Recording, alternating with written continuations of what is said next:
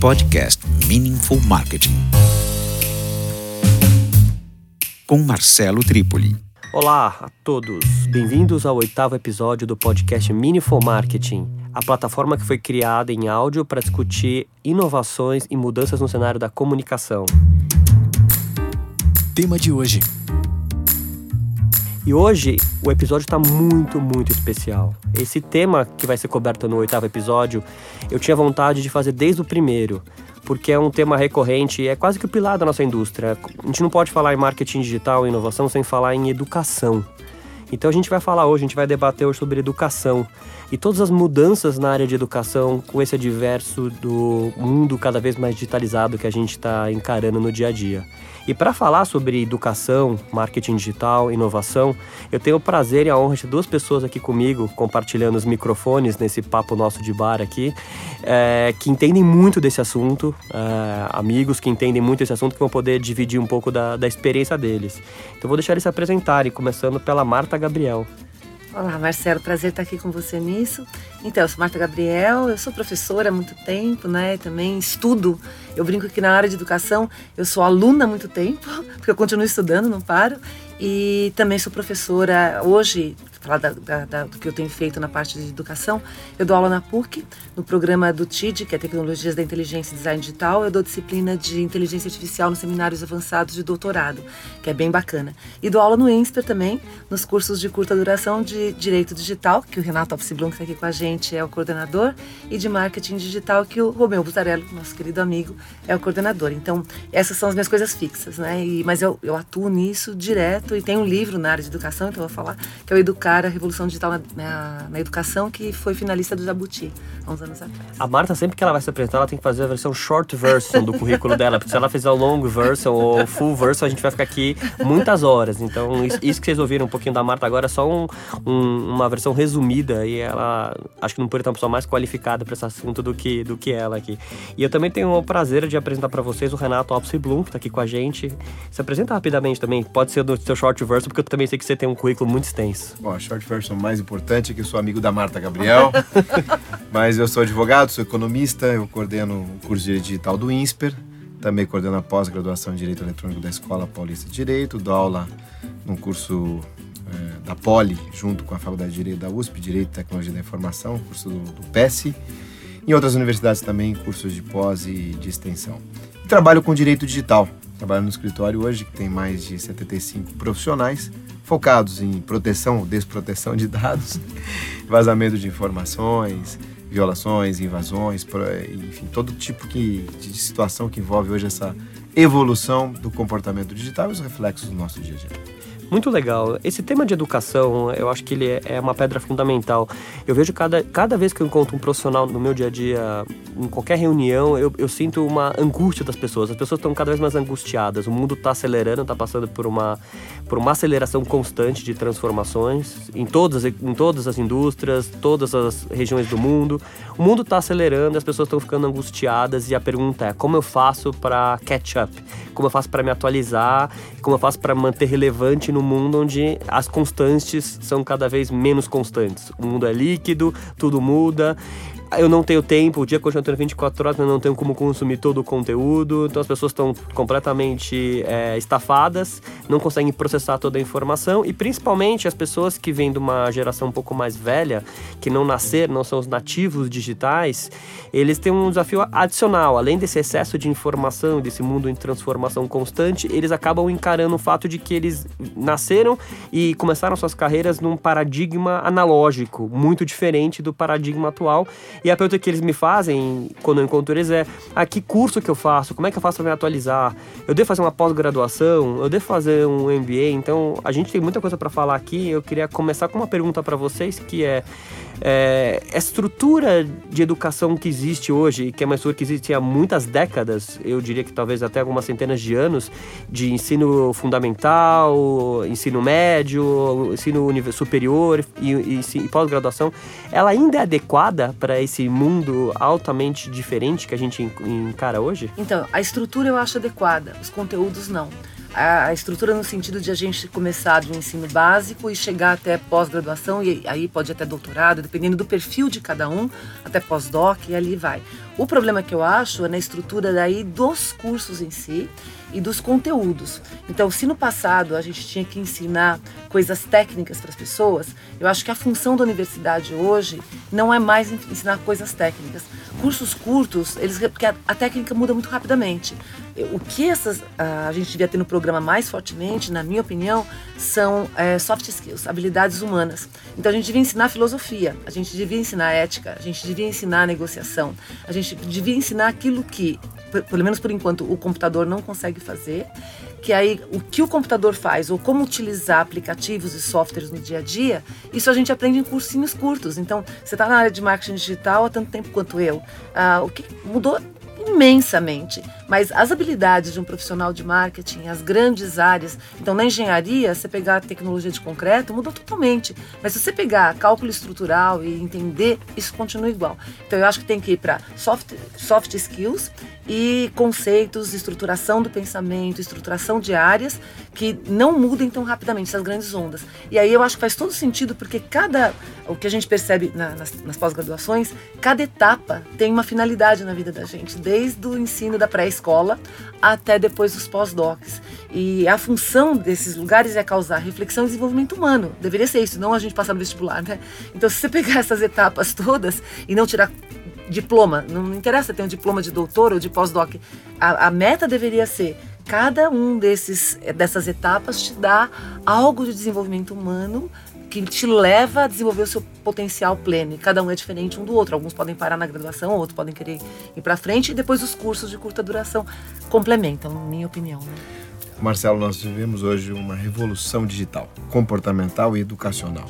Então nós temos muito conteúdo hoje à disposição para qualquer pessoa a pessoa pode, os autodidatas, né, pode acessar, entender, estudar, né, refletir, fazer o seu próprio conteúdo.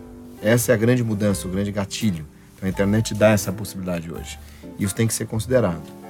Além disso, hoje nós temos menos tempo. O tempo é um grande adversário. Então não há quase mais espaço hoje para aqueles cursos muito teóricos, muito extensos. Né?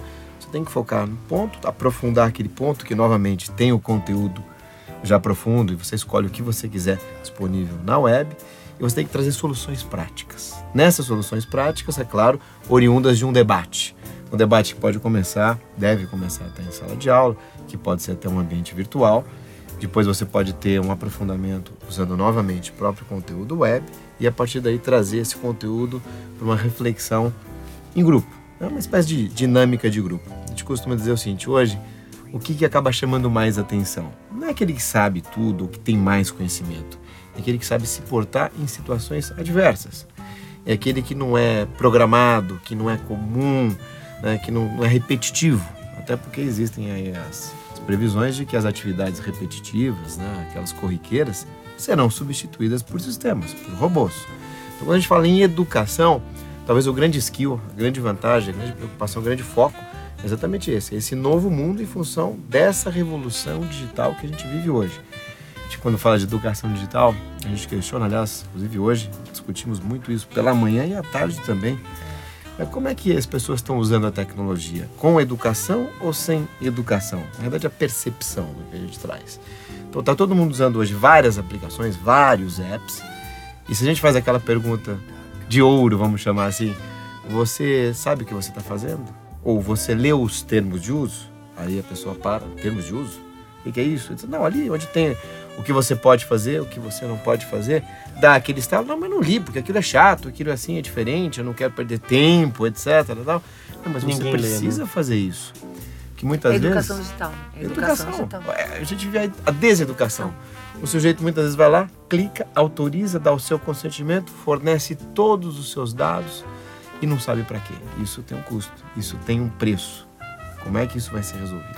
Mas isso é uma coisa que a gente teria que ensinar na faculdade, de você pensar, ter pensamento crítico, refletir sobre tudo que você faz, independente do que seja que surja nesse cenário. Né? Quer dizer, ensinar a pensar, né? Ensinar eu, a pensar. eu acho que eu entendi um pouco do, desse teu ponto de soft skills e coisas estruturais, ensinar as pessoas a pensar. A minha pergunta é, você acha que as instituições de ensino estão fazendo um bom trabalho de vender esse tipo de necessidade? Porque eu sinto que as pessoas, nesse mundo que elas porque elas querem tudo rápido, é o snake culture, as pessoas querem consumir as coisas rápidos, elas querem direto a, ir pro final da, da história, né? Não querem viver a, a jornada, querem o resultado. Eu, eu, eu, sinto uma geração de gente jovem que, quando você, quando você propõe alguma coisa que vai demorar mais, que é aquele conteúdo mais raw data, que tipo, tem que ser digerido, né? Aquela fibra que não tá pronta, não é jujuba, pessoas não querem, elas fogem, elas. É, até porque hoje você tem distração na sua mão, né? Você tem constantemente uma distração na sua mão. Então, o que, que os educadores podem fazer para fazer com que as pessoas tenham tesão por ter uma aula de filosofia ou de ética, por exemplo? Ótimo. Porque eu, eu vejo as pessoas matando essas aulas, na verdade. Que ela, a gente matava essas aulas lá atrás, Isso. porque elas são maldadas, mas. O conteúdo é chato ou a aula, o professor é ruim, na tua opinião? É, na realidade, as duas coisas, né? Ah, tem muito conteúdo que é mais indigesto, e isso já era lá atrás. As pessoas no Brasil, é, muitas das pessoas não usam a matemática, não gostam de matemática, porque as aulas foram mal dadas. Se você pegou um professor bom de matemática, você adora, porque matemática é mais indigesto do que, por exemplo, você falar de artes ou de, outro tipo de coisa. Mas eu queria só fazer um adendo que não são só as crianças que querem uma coisa mais rápida, todos nós mudamos. Então eu trabalho muito com executivos, né? E se você for olhar, mesmo nos MBAs, se você dá textos em inglês, por exemplo, ou coisas que a pessoa precisa aprofundar um pouco mais, e a coisa tem 50 páginas, tem um milhão de reclamações. Então, ainda assim, a gente tem a cultura. Isso tem um pouco de cultura Brasil, também, de a gente querer um pouquinho mais de coisas mais light, e tem também dessa velocidade toda. Então, nesse contexto, como é que a gente chama a atenção das pessoas, né? Ou como é que a gente conscientiza essas pessoas? Bom, primeiro que eu acho que vem da universidade fazer você entender que você tem que fazer o raciocínio crítico, vai ter que pôr bumbum na cadeira e aprofundar naquilo, vai doer. Agora, por outro lado, pega as crianças quando elas estão no começo e que você tem que encantar. Uh, primeiro, é, o professor não é mais para dar conteúdo. Bom, ponto final. A é sala de aula invertida, que o Renato falou agora há pouco, você tem um milhão de conteúdos na web, que não está na web também. Você tem online nos sites das universidades, nas listas, nas várias bibliotecas do mundo. Eh, você tem como dar o ritmo para a pessoa fazer em casa. E aí você traz para discutir na sala de aula. Essa é a função do professor. Transformar o ambiente de sala de aula no melhor ambiente de aprendizagem e não de ensino. Ele não vai ensinar nada.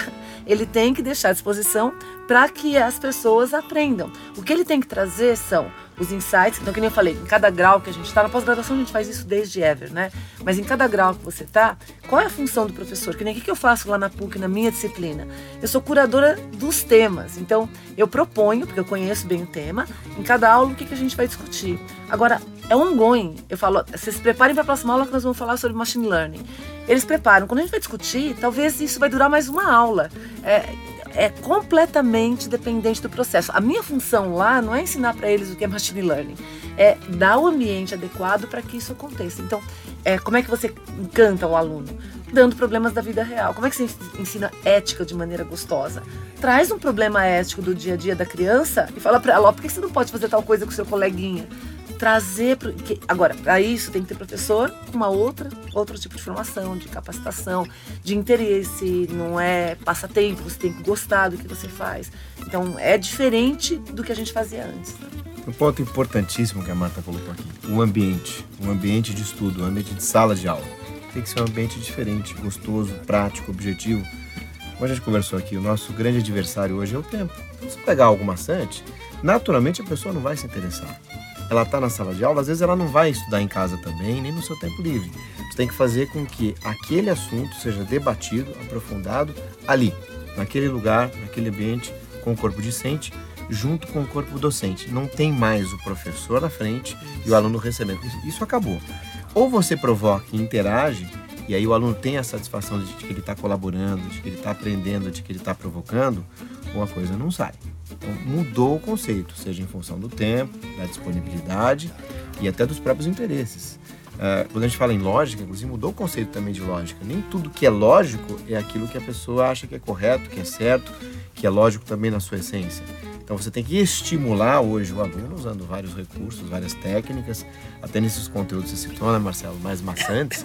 Você tem estruturas hoje, você tem formas, tem técnicas de você chamar a atenção. Você conta uma história fazer um link, storytelling, né? Você conta uma historinha, vincula, tá vendo? Isso aqui é filosofia, isso aqui é sai é matemática. Um pouco do abstrato, né? Porque acho que as coisas abstratas, elas, as pessoas têm dificuldade, né? De, é. Quando Mas é muito então, abstrato. É muito perfil. Então, se pegar, por exemplo, o meu perfil, eu adoro abstrato. E eu adoro ir pro geral e fazer dedução. Mas ok, é para Mas, mim. No geral, talvez a- o comportamento da população não seja Não esse, seja, né? mas, mas o que eu acho legal é que hoje tem espaço, porque como é centrado no aluno, e eu posso na minha casa ir para o grau que eu quiser, você hoje não precisa fazer um conteúdo que seja você colocando para todos. Tanto que eu acho que é isso que o Renato falou, a aula é para você fazer os sparklings. E aí, depois você aprofunda, não que nem se eu sou uma pessoa que eu adoro abstrato e chegar na fórmula de generalização e o outro não é, a partir do sparkling você vai. E isso é até legal falar, Marcelo, porque a gente está muito em evento de marketing, né? E as funções dos eventos mudaram. Há 30 anos atrás, quando você ia no evento, era a chance que eu tinha de aprender, porque eu não ia mais falar com aquele cara fodástico, porque é lá. Hoje, eu vou no evento para ter insight só, só, e fazer networking adequado. Depois, eu vou em casa. Quando eu voltar, resolver o que É pra ser vou- provocado, Só. é quase que um curador que vai dar algumas pautas pra você. E, Isso. você faz- e depois você pega aquela pauta e faz alguma Isso, coisa com que é, aquilo. que é o que o professor tem que fazer, ele tem que ser esse curador. Isso é a mesma coisa com viagem. Antigamente, quando eu viajava, o que o guia falava, eu tinha que aproveitar ao máximo. E às vezes era um guia, sei lá, que nem sabia direito aquilo, mentia.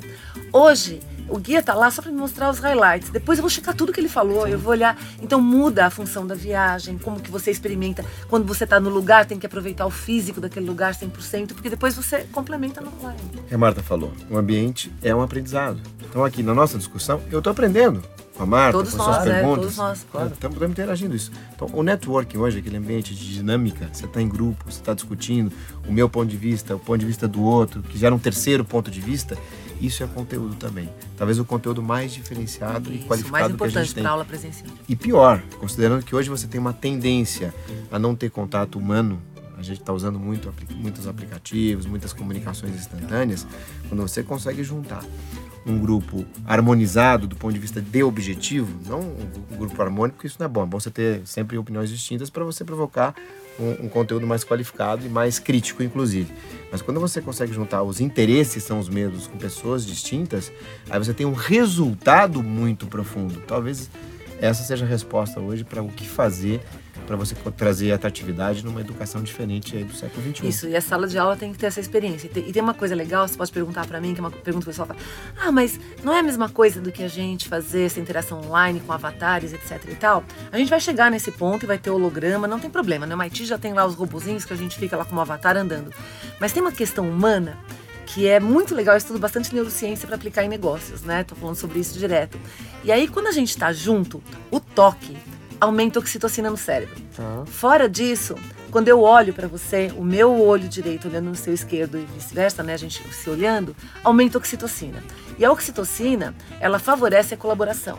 Então, a menos que você consiga uma maneira de fazer isso nos ambientes de troca digital, os ambientes presenciais, eles são importantíssimos para esse tipo de energia que ainda a gente não consegue Quer aplicar dizer, no o e-learning online. tem uma perda, então. O processo de a pessoa fazer um EAD, um curso totalmente à distância. Depende, e- Marcelo. Eu acho assim, ó. ah, antes a gente tinha que fazer no presencial o que era bom presencial e o que não era também. Tá. Então, hoje a gente pode colocar no e-learning o que é bom pro digital, por exemplo, as- os milhares de textos, o meu ritmo de estudar, a leitura que eu posso fazer antes. Isso O consumo de conteúdo, então. consumo vamos de dizer assim. conteúdo. O, de consumo de- o conteúdo não precisa ser consumido de forma síncrona com todo mundo fisicamente no mesmo Não. lugar. O conteúdo, ler um artigo, ver um não, vídeo. Não, exatamente. Provavelmente acho que nem é a melhor experiência. Você te, tá obrigado Exato, naquela hora, naquele ritmo. minuto, tá. O Às vezes é seu dia. O e-learning tem o seu espaço, ele é necessário. É, então, para essas Mas coisas. ele complementa. Você É, tem que isso, também ter o complementa. físico. Então o modelo híbrido é o- é seria o modelo É- é ideal, o mais- ou seja, é se a gente escolher um modelo vencedor, seria um híbrido. Seria, mas assim, quando você pode, porque eu vou fazer uma, uma provocação, né? Imagina uma pessoa que mora no meio da selva amazônica, ou que está no meio do deserto do Saara. É melhor você ter um modelo digital que ele é muito mais do que a pessoa teria ever. Entendi. E ela consegue, mesmo que seja com as interações, eu, não tô tocando em você, mas eu tô, sei lá, fazendo um Skype, alguma coisa assim. Você tem um mínimo de É. interação. Entendi. Então, em alguns casos, o, o totalmente online é 100% melhor, porque então, o melhor depende Do dos contexto. recursos que você tem e do contexto que você tem. Entendi. E agora, é engraçado que eu tô conversando com vocês dois e, e- e eu sinto como se a gente tivesse. Não tivesse problema nenhum na educação, porque vocês dois estão falando uma série de. muitos. Uma série de exemplos e uma série de respostas é, para todas essas questões que a gente tá levantando. Mas por que, que vocês acham que é, essa experiência de vocês não, não tá espalhada na classe? Porque ah, o que eu vejo, na verdade, de frustração dos alunos não reflete a nossa conversa aqui. As pessoas vão estar no nosso podcast e falam assim, pô, mas peraí, tudo que estão falando não é assim.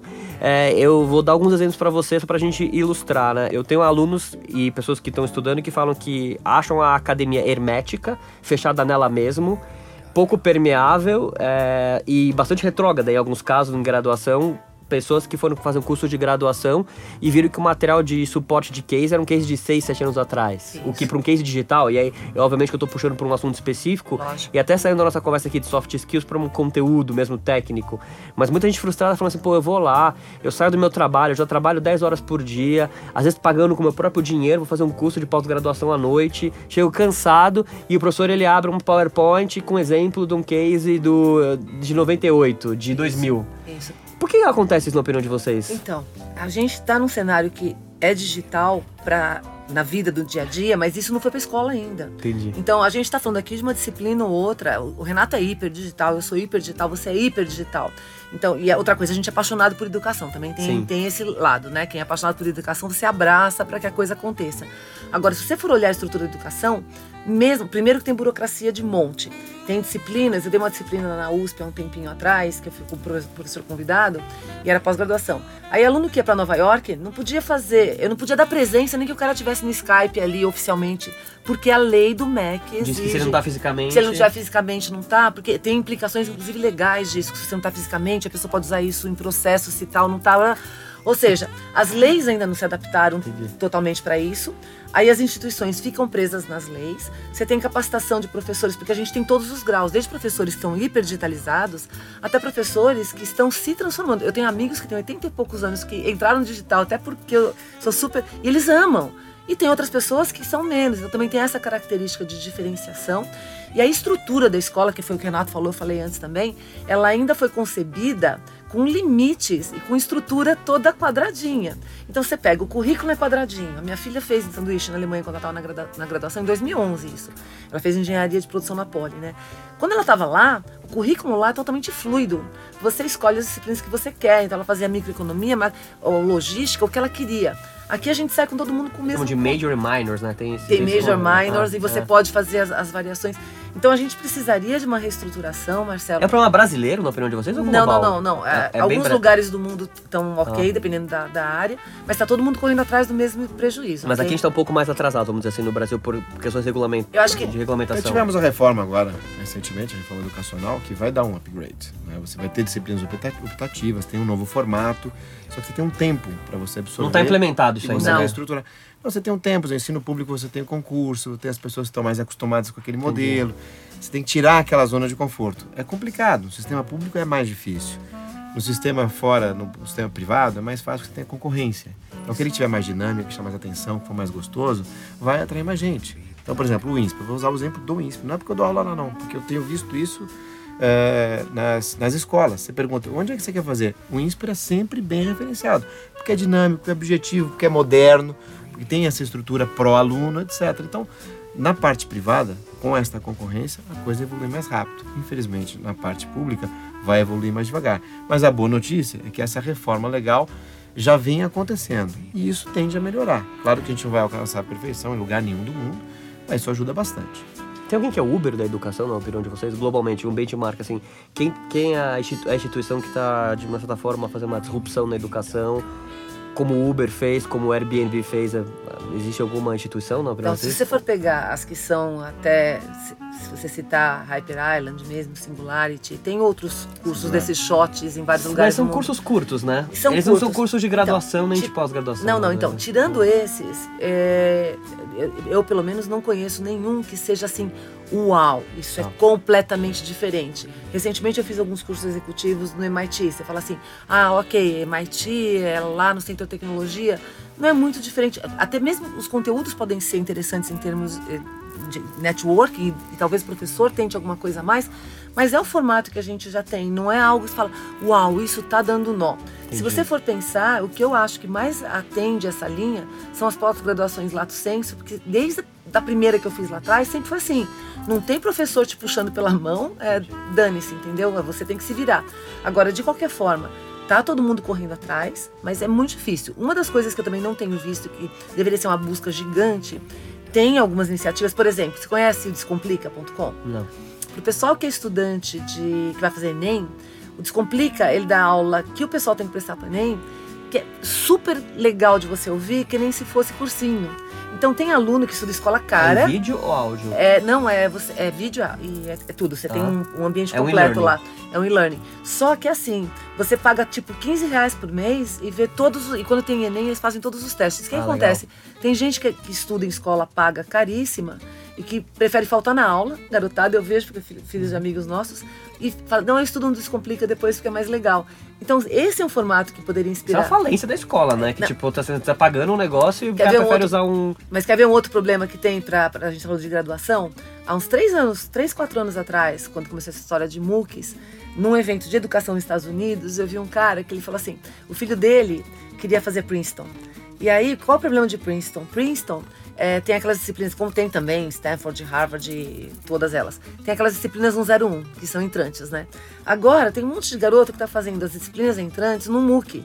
E ele faz, por exemplo, no MOOC, que é o edX ou Coursera, que tem é, por detrás um MIT ou tem por detrás um Harvard, como é que você não vai dar equivalência de crédito depois pro cara? E o cara fez gratuito isso lá, com certificado.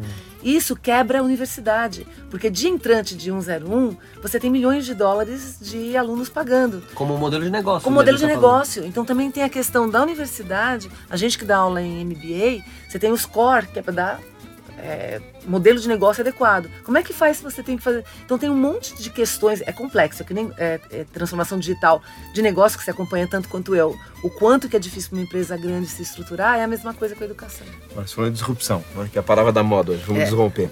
Eu acho que a estrutura tradicional do ensino regular, eh, regular e regulado, do ponto de vista legal, muito difícil você desromper. Você teria que mudar a lei.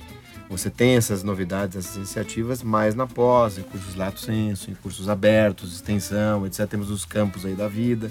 Aí sim você tem mais espaço para inovar, para trazer essa diferença, mas não no, no regular. É que eu fico pensando um pouco, não sei, talvez eu seja uma pessoa muito idealista, mas eu fico pensando, quando uma pessoa, desde que ela começa na pré-escola até ela se formar na universidade, que é o, o que estamos chamando aqui do formal, então, quantos anos ela estudou? Uns 20 anos, mais ou menos? É. E eu fico bobo de ver pessoas que saem depois de uma graduação completa que não tem senso crítico, não sabe escrever um e-mail, não sabe estruturar ideia. Fala, mas peraí, gente, Não essa pessoa ensinado. investiu 20 anos da vida dela. O sistema tá quebrado. O sistema tá errado. Porque ela, como é que alguém passa errado. 20 anos Isso. com o que a gente tem de mais precioso na nossa vida, que é o nosso tempo, e você não sabe trabalhar em grupo, não sabe. É, não Não sabe nada. perguntar, você não sabe perguntar.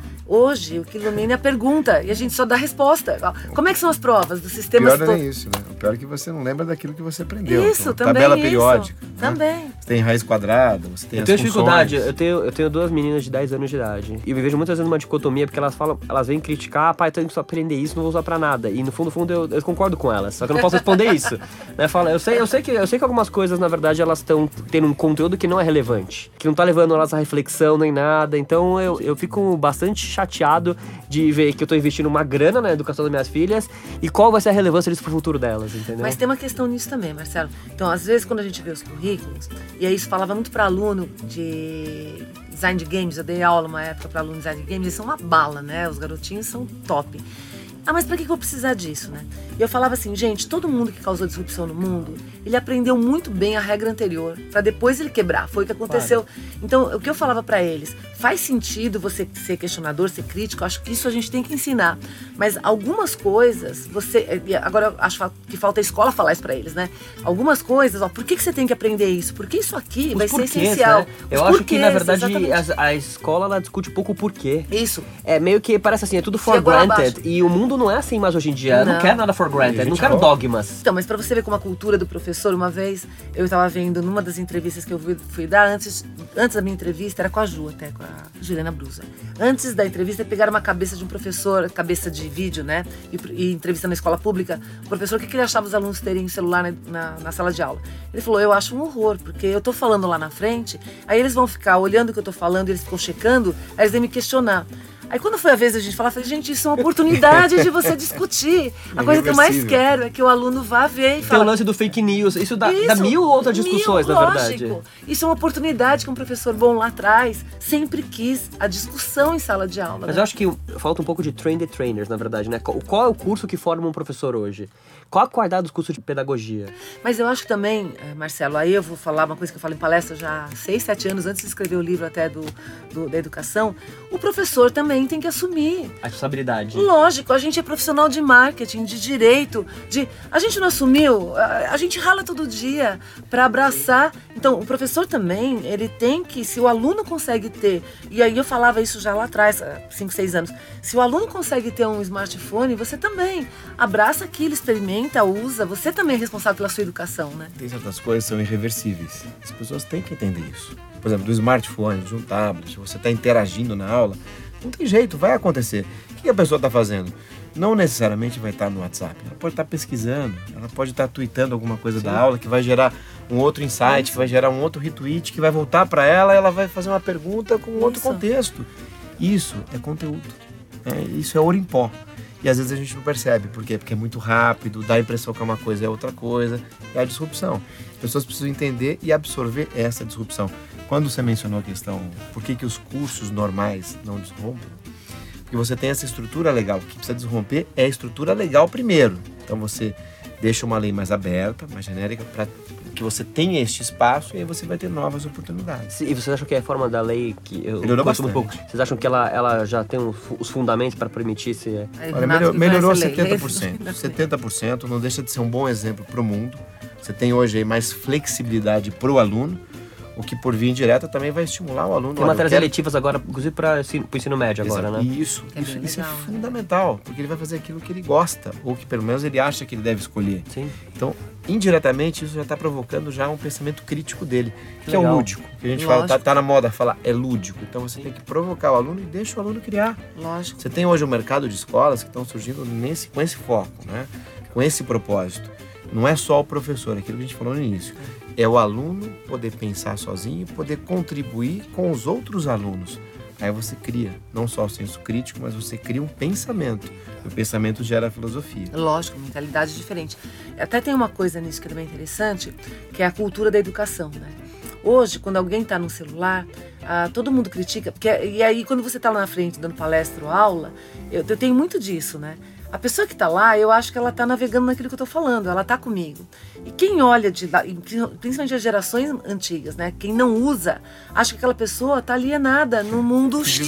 isso. E não necessariamente. Né? Não, muito pelo contrário. Eu lembro até, tem um exemplo, que quando meu filho se formou na São Francisco, é uma semana, né, de comemorações lá. E teve um dia que foi culto ecumênico. E eu gostei tanto daquele culto ecumênico, que tudo que os caras falavam, eu não tinha onde anotar. Eu adoro anotar, né? Aí peguei meu celular e comecei a anotar, gravei o cântico budista, fiz Aí no fim, e as mães olhavam para mim, tipo, formatura do filho, essa mãe louca que tá alienada, né? No final, só eu que tenho tudo anotado, tudo gravado. Eu tava prestando mais atenção, talvez, do que a maioria do que tava ali. Quando a gente escreve, a gente tá aguardando, né? Isso, e, e, sendo julgada. Então, também uma coisa que é legal nessa era agora, eu falo que quanto mais entra no digital, mais humilde a gente tem que ser. Você não sabe tudo. Eu, eu, eu sou Marta. Coincidentemente, hoje à tarde, estava na Fiesp, um evento de educação digital. E você, o professor, o, hoje eu estava mediando, ele tem que contextualizar. Eu peguei o meu tablet e comecei, deixa eu ver como é que eu vou contextualizar a discussão. Eram quatro pessoas, o que, que está falando, o outro vai falar para né, fazer um, uma provocação. E me surgiu algo que eu tinha já feito de manhã, que voltou por uma discussão de tweet naquele momento. E era uma coisa muito interessante. Era uma discussão do sujeito que foi demitido por justa causa, porque ele foi lá num grupo de discussão de funcionários e de clientes de uma pizzaria, ele foi lá e destruiu a reputação da pizzaria.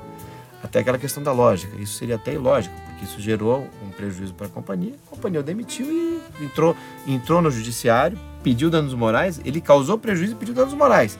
Perdeu tudo e ainda foi condenado por litigância de má fé. Então eu, eu, abri o meu tablet naquele momento para contextualizar e aí lembrei de uma outra questão que foi debatida num outro evento de educação também pela manhã, mas aí já relacionado a Bitcoin, blockchain, etc. Que era a questão daquele grito. Ah, você está lá no WhatsApp e recebe aquele vídeo que você não sabe o que é e dá aquele grito. Né? Tem até reflexos legais hoje em dia, até de pessoas que foram demitidas e voltaram, porque não tem como saber. A questão do grito. E aí volta, peraí, mas e a tal da educação comportamental? Se você sabe que tem esse risco, não é melhor não usar? Mas é uma questão de percepção. Então, quando a gente fala, vamos usar um instrumento tecnológico naquele momento, em sala de aula, num debate, numa moderação, é extremamente importante. Você está conectado e está trazendo conteúdo em tempo real, o conteúdo fresco. E aquilo é o que está acontecendo no mundo naquele momento. Ponto. discutir, né? Discutir a vida. Não é aquela questão, olha, ele deve estar acessando é, o Facebook por interesses próprios. Ele pode até estar acessando o Facebook, mas desde que ele esteja focado naquilo que está acontecendo. Porque aí Mas é seria até problema- ilógico, ele está perdendo tempo, ele está pagando, perdendo Não, tempo. e é problema dele, Renato. Uma das coisas legais que minha filha, né, lá na época, né, 2011, ela falava, várias disciplinas que ela fez na Alemanha, no primeiro dia de aula, o professor falava assim: quem vai fazer presencial e quem vai estudar só para fazer a prova. E você tinha opção de ir lá, você pegava a lista de livros e marcava a prova. Inclusive só você, não precisava ser nem a prova junto com todo mundo. Eu falava, eu quero fazer a prova, então ele dava lá, sei lá, três meses, a partir de três meses, eu quero fazer a prova na data tal. Você ia lá e fazia a prova, sem ter que ter assistido nenhuma aula. Porque depende de você, ó. Tá aqui a bibliografia. Tá que você não quer vir aqui discutir com a gente, você acha que você Essa sabe? moderna. Então, é, é muito. E a gente já tem exemplos. Então, uma das coisas que a gente podia fazer é procurar exemplos que já tem no mundo para você tentar, pelo menos, absorver o que casa com a nossa cultura, o que não casa, né? Mas eu acho que já tem solução para isso. ah, dá para implementar, mas o processo é, é longo, porque mudança de cultura é longo, mudança de estrutura física é longa. Legal. Mas Legal. Vocês são otimistas? Eu sou, tem que ser, Sempre. senão, Opa, Vocês são não? otimistas com educação, então, como, como um todo? como um todo. Não, não tem caminho fora da educação, Marcelo. Se não for otimista com educação, o mundo tá ferrado, acabou, entendeu? Ah, não Eu só gostaria que fosse mais rápido esse É. processo. Mais rápido, mais eh, disruptivo. E, e se vocês fossem pais de crianças entrando na, entrando na pré-escola, qual dica você daria para esses pais? O que ele deveria considerar para escolher uma escola hoje? Considerando tudo que a gente está conversando aqui, ou seja, que tipo de metodologia ou pedagogia eh, de escola mais, melhor prepara um cidadão para o mundo que a gente vive hoje, na opinião de vocês? É, então, Isso é muito. É um assunto que é bastante polêmico, porque tem, não tem one size fits all, né? eu, Isso, eu é. sempre falo que tem uma escola que funciona para uma pessoa e não funciona para outra. Mas quais seriam as melhores práticas, vamos dizer, assim, de uma forma geral, que não seria nocivo para ninguém e que toda boa escola deveria ter, na opinião de vocês? Eu procuraria uma escola que ensina a pensar, basicamente isso. Ah, minha filha, meus filhos fizeram colégio Bandeirantes ah, lá atrás, né, antes de entrar na faculdade. E um dos motivos que eu coloquei no Bandeirantes é porque eles tinham alguns projetos paralelos na época, agora tem até mais, né? Então, por exemplo, minha filha participou de, uma- de um projeto que eles têm lá, que é, ela era embaixatriz das Nações Uni- das Nações Unidas de um, de, uma, de um país, Libéria, que não tinha grana nenhuma, por sinal, ela queria fazer parte desse projeto. E ela tinha que discutir nas cadeiras como se fosse a ONU. O Bandeirantes, na época, era o modelo ONU das high schools, né?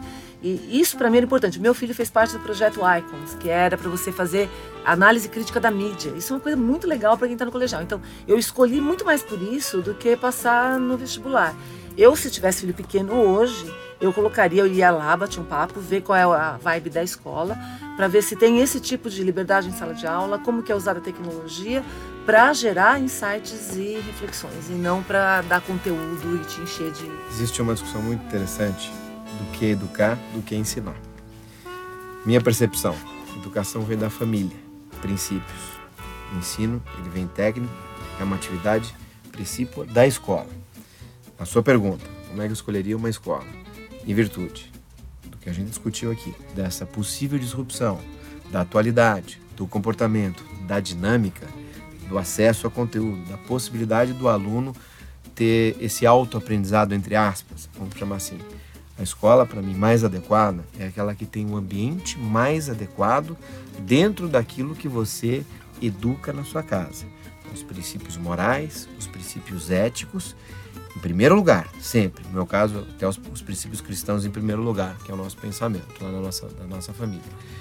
Eh, na sequência, aí, por ordem, você vai ter alguns instrumentos tecnológicos, estrutura física da escola, eh, métodos de aprendizado e daí por diante. Nesses métodos de aprendizado, estímulo ao aluno. O aluno tem que ser estimulado.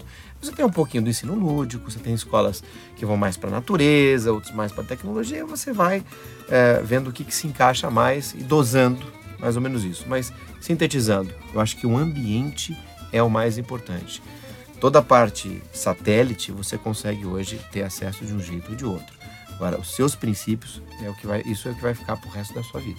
Com certeza, que é um pouco do que a gente fala da formação, né? Não da Formação. informação, Exa- né? Não da informação. Eu tenho uma percepção das escolas que elas ainda trabalham, no geral, muito isoladas matérias, né? E eu vejo a maior, a maior parte das inovações do meu dia a dia profissional, eu, a maior parte do meu dia dia hoje é, é fazer transformação em organização. E eu vejo que a, que a mágica acontece quando você faz a interconexão entre pessoas com skills diferentes, com culturas diferentes, e todo mundo trabalha num projeto. Então eu acho que a escola deveria ser assim. A escola não deveria ter matemática, química. Mas é mais difícil, porque não tem né? uma unit, uma, um foco ali, um assunto. Esse assunto vai ser, inter, vai ser multidisciplinar. Então vai ter química, física, geografia, história naquele projeto e vão ficar meses naquele projeto. Eu não entendo por que não poderia ser assim, entendeu? Porque é muito mais difícil. Marcelo, o que acontece? Ó, se você pegar para dar um projeto interdisciplinar, você tem que ter, primeiro, professores que estejam lá tempo integral para fazer colaboração. Já muda muito no Brasil. No Brasil, você não tem, tem professores Esses profissionais. slots não que tem. cada um tem, né, de, de Então, hora a aula, né? Você teria que ter outra estrutura de. Inclusive, eu acho que o professor tem que ganhar muito bem, principalmente os professores das escolas mais básicas, porque você está captando as crianças. E segundo, por isso que eu falei de soft skills. Além dos professores interagirem, você sabe tanto quanto eu que interagir com pessoas com crenças diferentes, culturas diferentes, é, é tudo diferente, áreas diferentes, é muito difícil. Você tem que aprender negociação, tolerância, você tem que fazer resiliência. Habilidades que a gente não aprende na escola. Por isso que eu falei que as características que a escola deveria ensinar são os soft skills, porque o resto, a hora que você põe esse povo junto para trabalhar, você sabe disso tanto quanto eu, Renato, tanto quanto eu, sai coisas maravilhosas. Mas se você for ficar no mimimi, ah não, mas eu não falo com ele porque não vai funcionar. E Marta, tem um ponto, Marcelo, super importante. A gente não pode esquecer disso. Em 2029, 70% das profissões que nós temos hoje serão substituídas por sistemas, por robôs. Hoje, 50% já poderiam ser substituídas. São dados da McKinsey. Isso as escolas, as universidades, elas têm que ficar de olho e têm que tentar identificar para onde vai, para poder preparar melhor o seu aluno e poder, inclusive, reestruturar para que você encaixe o seu cliente, que é o seu aluno, fora dessa possibilidade dele ser substituído. Isso é altamente relevante. Posso fazer um jabá? Eu vou lançar um livro novo Claro. em dezembro, que é justamente isso. Como que você. A gente não combinou, viu? Pra dar, não, a gente não combinou. Mas pra justamente dar pra qualquer tipo de pessoa profissional uma visão do mundo digital e tipo, o que, que eu tenho que prestar atenção pra lidar com esse mundo que tá surgindo, né? Mas aí eu aviso e depois você divulga também. Não, então você vai fazer mais que isso, vai dar um teaser agora, porque a, a gente tá acabando aqui nosso tempo. Eu queria que cada um de vocês terminasse, é, antes da nossa parte final do programa, meio que um resumo do que a gente conversou até agora. Quais são as cinco dicas para o profissional hoje? Então vamos pegar especificamente agora, colocar um recorte da pessoa que já está formada, já passou aí pela graduação e talvez pela pós-graduação. E se fala muito dessa educação contínua, né? Que a gente tem que estar sempre aprendendo um pouco cada dia. O que, que deveria ser os hábitos, a- as características de uma pessoa que está evoluindo com esse mundo que está mudando rapidamente? Deveria ter cinco dicas que você, que você poderia dar para essa Cinco pessoa. Tá bom. Ah, eu vou falar das as cinco habilidades que eu acho que você tem que ter e você tem que ir atrás. A primeira é pensamento crítico. Questiona tudo. Questiona tudo. De onde que veio? Tá tão difícil com essa história de pós-verdade. É porque é difícil mesmo. Às vezes, veículos importantes e incríveis dão notícias erradas. Então, questiona, questiona, questiona, questiona. Pensamento crítico gera um monte de insights, de oportunidades e de ameaças. Mas como que a gente faz para o pensamento crítico, só para ir, no teu ponto?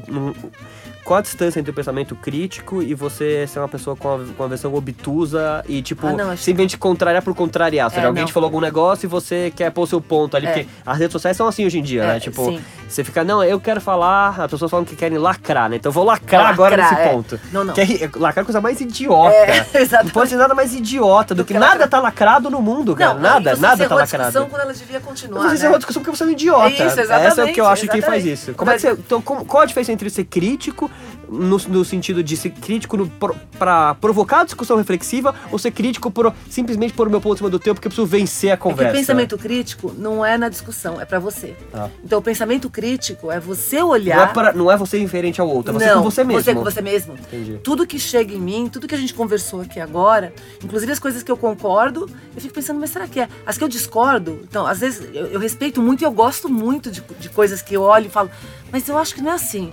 Aquilo mexe comigo, aí eu começo a pensar. Quando eu vejo uma notícia, que é- principalmente essas bombásticas, né? Quem foi que falou? Da onde que veio? Será que é? Aí, se for, isso me leva para um outro patamar de reflexão. Então, o pensamento crítico é pensamento mesmo, é você com você mesmo, validando as suas fontes, as suas crenças, as suas eh, percepções, é constante. A partir da hora que você tem isso, o tempo todo você está nesse estado de, ah, eu preciso resolver problemas novos, eu preciso ter soluções para oportunidades novas. Por isso que a segunda grande habilidade que eu acho que as pessoas têm que desenvolver é a criatividade. A gente não foi educado para ser criativo. A sociedade não incentiva a criatividade, ela não incentiva você a ser diferente. O que ela faz Engraçado, é. porque tá tão ela- em voga isso. Você, acha Isso- que, ah, ninguém, você não aprende isso na não, escola hoje? Não. A escola ela vai te até a escola tradicional, tanto que tem o Sir Ken Robinson tem um TED que tem milhões de views que é justamente isso. A escola não te ensina a ser criativa, ela, ela tolhe a criatividade. Por né? quê? Porque a criatividade eh, presume não seguir linearmente o conteúdo ali. É, É, acha que é por isso é, que a não escola só, atualiza isso? Não, não, não só por isso, porque primeiro, para você ser criativo, você tem que ter a possibilidade de errar. A escola não deixa você errar. Ah, entendi. Os nossos testes são o quê? Se eu tirei, se eu errei, eu tiro nota baixa. Exatamente. Mas se eu errei, é porque eu tô testando uma coisa nova. Não é? Então tem alguns graus, né, do errar, de insistir no erro, que aí vem para educação adaptativa. Mas a criatividade precisa de Legal experimentação, espaço para você ser diferente. Ó, a sociedade manda a gente ser todo mundo igual, não é isso? Sim. Então eu falo assim, ela não, se você é diferente, todo mundo critica, né? Todo mundo questiona. Só que a sociedade ela recompensa quem é criativo. Então é, é um paradoxo isso, né? Ela não incentiva, mas ela recompensa muito quem é criativo. E para ser criativo, Quase que assim, tipo, se, vo- se você é criativo e erra, você vai ser penalizado. Mas se você, se você por acaso acertar, aí você vai se dar muito bem. Exatamente. Mas você lida o tempo você- inteiro com esse trade-off Exatamente. entre... Não, entre- e, e nas empresas tem uma coisa que é assim, se você errar, você é penalizado. Em muitas empresas, né? Dependendo da cultura.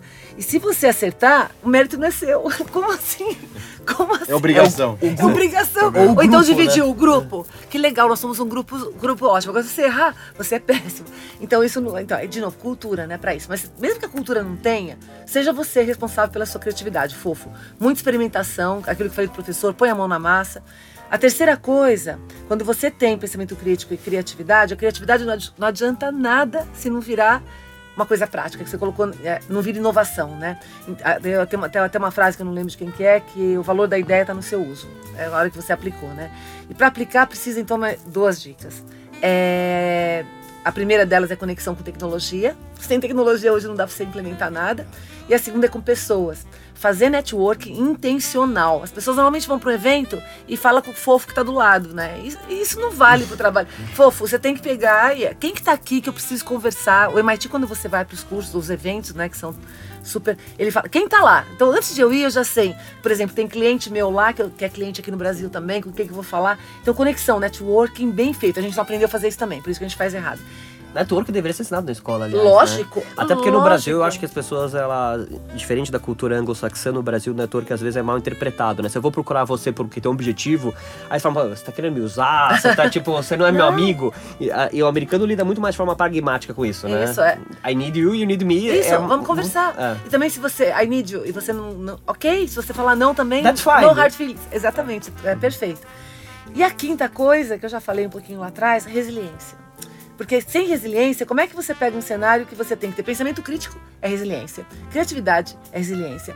Conectar com tecnologia é resiliência. Networking, fala sério, meu, resiliência. Então Verdade. a quinta coisa. Resiliência acaba sendo uma base de tudo. Ela é a então, base né? de tudo. Então, adquire resiliência. Fofo, deu errado, tenta de novo. Chora, deu enxuga a lágrima e vai de vai novo. de novo. Resiliência. Então, seriam as minhas cinco dicas. Muito Ó. bom. Tem iniciativa. Isso é importantíssimo, até vinculado com a disrupção. Não fique parado. Quem fica parado é poste. Cuidado com o tempo. Conteste, acredite nos seus questionamentos. Vou até falar seis. Quinto, seus princípios. Adote os seus princípios, respeite o seu próximo, procure promover um bom ambiente. E por último, sempre agradeça, sempre agradeça. Até existe um professor novo, novo, novo Antônio Novo. Antônio Novo. É. Adoro É, essa. gosta. ele diz o seguinte, e assim eu vou acabar fazendo um agradecimento pro Trípoli e pra Marta também. Os americanos falam thank you. Thank you é reconhecimento daquilo que você fez. Os franceses e os italianos, o francês fala merci, merci beaucoup.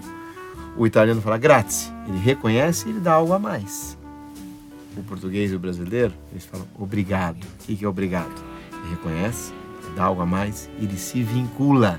Então ele tem uma obrigação de continuar aprendendo. Que legal, não, É muito- é, de essa abaixar a semântica é interessante. É e de continuar também tentando ensinar. Esta vinculação é o que vai fazer a diferença.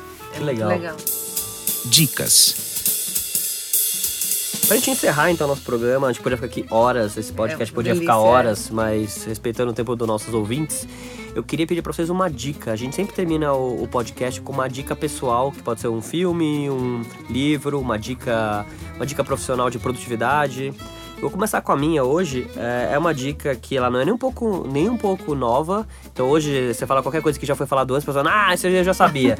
Mas tem coisas que são tão boas que vale a pena ser revistas se elas já foram vistas. E a minha dica de hoje tem um contexto, né? Acabou de sair os vencedores do Emmy.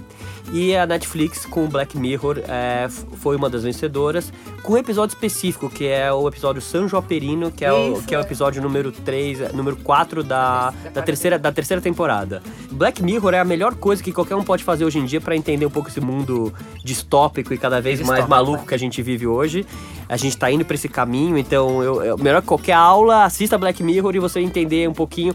Ali, obviamente, tá tudo exagerado, mas ali, de como, como forma caracterizada, exagerada, dá pra você entender um pouco as tendências. E esse episódio é o melhor de todos, na minha opinião, porque mostra um, um pouco do mundo da realidade virtual onde a realidade virtual vai ser tão boa que as pessoas vão querer deixar de viver a vida real para ver a vida virtual e isso não é uma hipótese não plausível. Então é, essa é a minha dica de hoje. Qual que é de vocês? Bom, Emendando essa dica, vou dar duas, posso? Claro!